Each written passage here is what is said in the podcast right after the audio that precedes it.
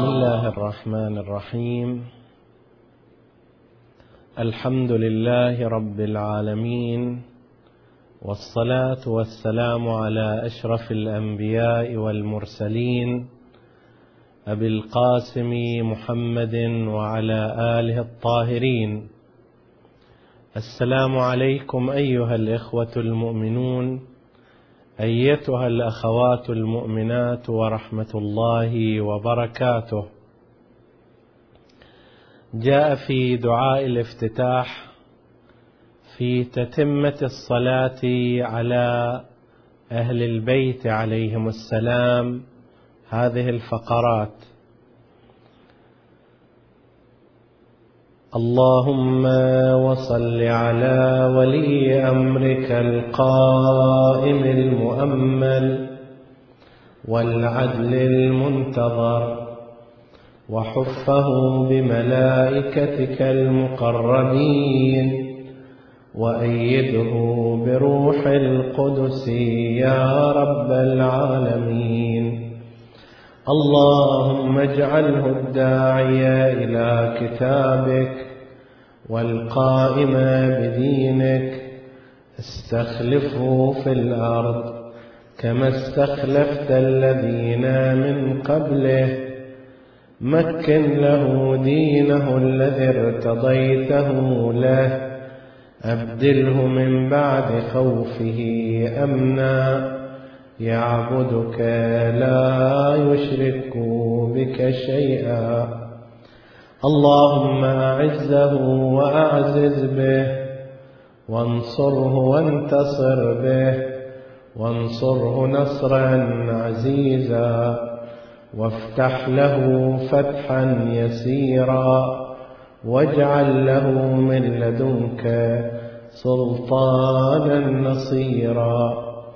اللهم أظهر به دينك وسنة نبيك حتى لا يستخفي بشيء من الحق مخافة أحد من الخلق.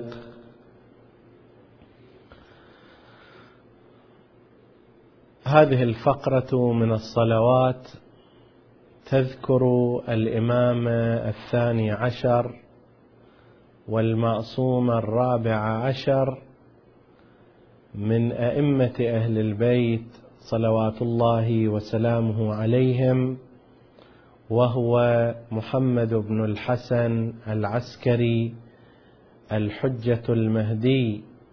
عجل الله تعالى فرجه الشريف وجعلنا وإياكم من أنصاره وأعوانه.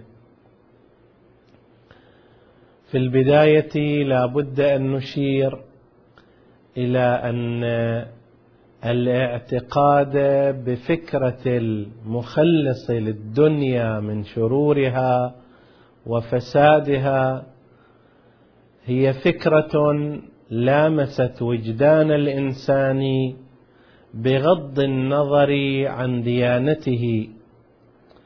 فإن الإنسان عندما يفكر ويتأمل أنه كيف يمكن أن يستمر تيار الفساد ودرب الرذيلة وطغيان المستكبرين إلى ما لا نهاية إلى أن تقوم الساعة؟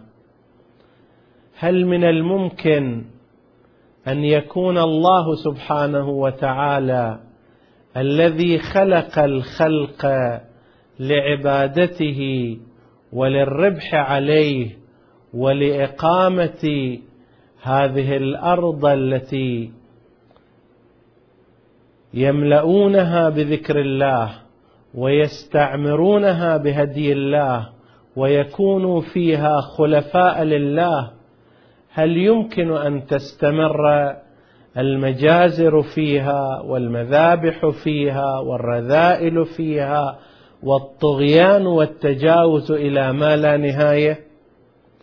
أم أن هناك مخططا سماويا يقضي بأن البقاء للأصلح وأن العاقبة للتقوى وأن العاقبة للمتقين وأن هذا التاريخ يسير في النهاية إلى حيث يلتقي بأمل منتظر وبعدل مدخر وبإمام من الله سبحانه وتعالى يملأ هذه الأرض قسطا وعدلا ويشيع فيها الهداية والنهج الإلهي. لو تأمل إنسان بغض النظر عما جاء لدى الديانات لوصل إلى أن إبقاء البشرية واستمرارها على هذا النهج وهذا النحو يعتبر ضربا من العبث. بينما إذا كان الصلاح بالتالي سينتصر إذا كان العدل في التالي سيقدم إذا كان تطور البشرية سوف يشعرها بحاجتها إلى أن تلتقي بمنهج الله هذا هو الذي يمكن أن يعبر عن الحكمة. الديانات أيضا جاءت لكي تؤكد على هذه الفكرة على فكرة وجود ولي من أولياء الله ومبعوث من قبل الله مؤيد بنصر الله لكي يغير ما على الأرض إلى حيث تلتقي بمنهاج الإله سبحانه وتعالى. وفي ديننا الإسلامي تجاوزت الروايات التي رواها الجمهور عن قضية الإمام المهدي المنتظر عجل الله تعالى فرجه الشريف أكثر من أربعمائة حديث ورواية على اختلاف ألسنتها ومؤدياتها. وأما ما هو موجود من طرق الشيعة فيعد بالآلاف. كل ذلك يشير إلى أن هذه الأرض سوف تلتقي ذات يوم في خاتمتها كما بدأ الهدي الإلهي للبشرية بالرسالة الخاتمة على يد رسول الله صلى الله عليه وآله حيث كان منقذ البشرية الأول من انحطاطها وفسادها وكفرها فإنها على موعد أيضا مع رجل من أهل بيت رسول الله يواطئ اسمه اسمه يساويه يساويه في صفاته هو منه ومن نسله ومن ذريته وعلى نهجه أصله رسول الله صلى الله عليه وآله وهو الإمام المهدي عجل الله تعالى فرجه الشريف. ادخر هذا الرجل هذا الإمام هذا الهادي من عند الهادي الأول من عند المنقذ الأول من نسل المنقذ الأول لكي يعيد إنقاذ البشرية بعدما بعدما ضلت طريقها وانحرفت عن صراطها. اللهم صل على ولي أمرك القائم المؤمل. هذا الإمام عرف في صفته الأولى بصفة القيام بصفة النهضة بصفة الحركة والثورة. ليس إماما يغلب ليس إماما يقعد وإنما هو مدخر لكي يغير هذه الأرض فلا بد أن يقوم بثورة عالمية شاملة على قوى الفساد.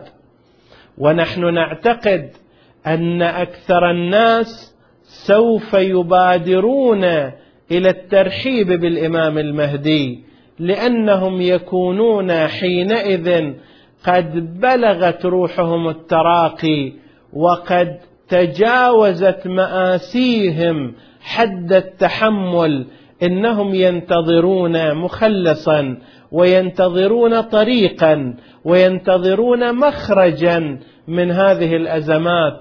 فإذا جاء هذا الإمام جاء هذا الولي وعرفه الناس وتعرفوا عليه حيث سيستخدم في ذلك الوقت آخر ما وصلت إليه علوم التكنولوجيا التي لم يصل إليها أيضا هذا الإنسان. سيستفيد مما هو موجود وما لديه أكبر وأعظم فسيستفيد من كل ذلك في تعريف نفسه ونهضته وأفكاره إلى البشرية. ولا شك أن البشرية التي تعاني أشد المعاناة وتقاسي المشاكل سوف تجد في هذا الرجل في هذا الإمام منفذا ونورا ومخلصا وفرجا ومخرجا فستنساق إلى الإيمان به لا محالة.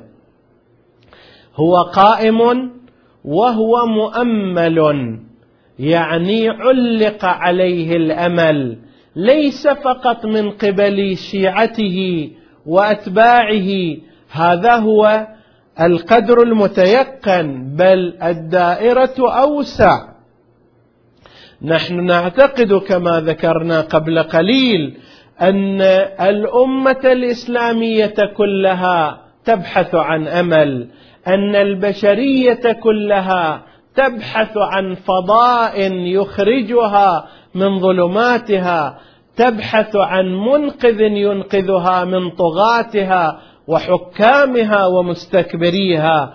فإذا عرفت هذا المنقذ إذا عرفت هذا الأمل توجهت إليه. هو مؤمل هو منتظر أيضا ولكن الانتظار كما يعرف في اللغة هو عملية افتعال قصديه إذا قلنا وفسرنا ما ورد عن رسول الله صلى الله عليه وآله أفضل أعمال أمتي انتظار الفرج. الانتظار إذا عمل وهو أفضل الأعمال ليس موقفا سلبيا ليس موقفا حياديا هو افتعال هو اصطناع هو ترقب هو عمل ولكنه واع في كل ذلك. هناك منتظر وهو هذا الإنسان وهناك منتظر وهو ذلك الإمام وهناك قضية مشتركة بين الإنسان وبين إمامه وهي قضية التغيير وهي قضية الإصلاح. أنت لا تنتظر إنسانا إلا إذا كان بينك وبينه قضية مشتركة. ما هي نقطة الاشتراك؟ ما هي القضية المشتركة بينك وبين صاحب العصر والزمان؟ إنها قضية النهضة العالمية إنها تغيير الفساد إنها إصلاح العالم القائم المؤمل والعدل المنتظر. عدالة منتظرة. إنصاف منتظر.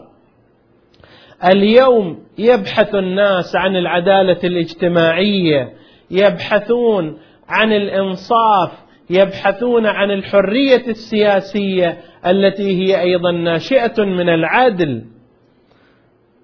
ولقد جرب البشر كثيرا من المناهج ولقد جرب المسلمون كثيرا من الطرق فما زادتهم إلا خيبة على خيبة وخسرانا بعد خسران وها هم ينتظرون العدل المنتظر الحقيقي. ليس العادل هو تجسيد للعدل هو تركيز وتكريس للعدل. اللهم اجعله الداعي إلى كتابك وحفه بملائكتك المقربين. هناك جانبان. جانب بشري عادي يتعامل على أساس السنن الاجتماعية. سوف يقوم به الإمام الحجة عجل الله تعالى فرجه.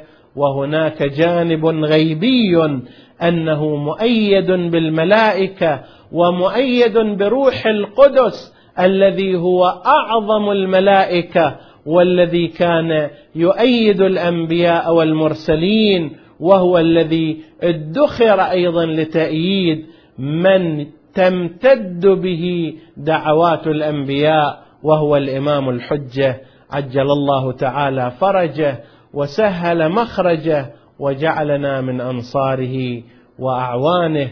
إنه على كل شيء قدير. وصلى الله على محمد وآله الطاهرين.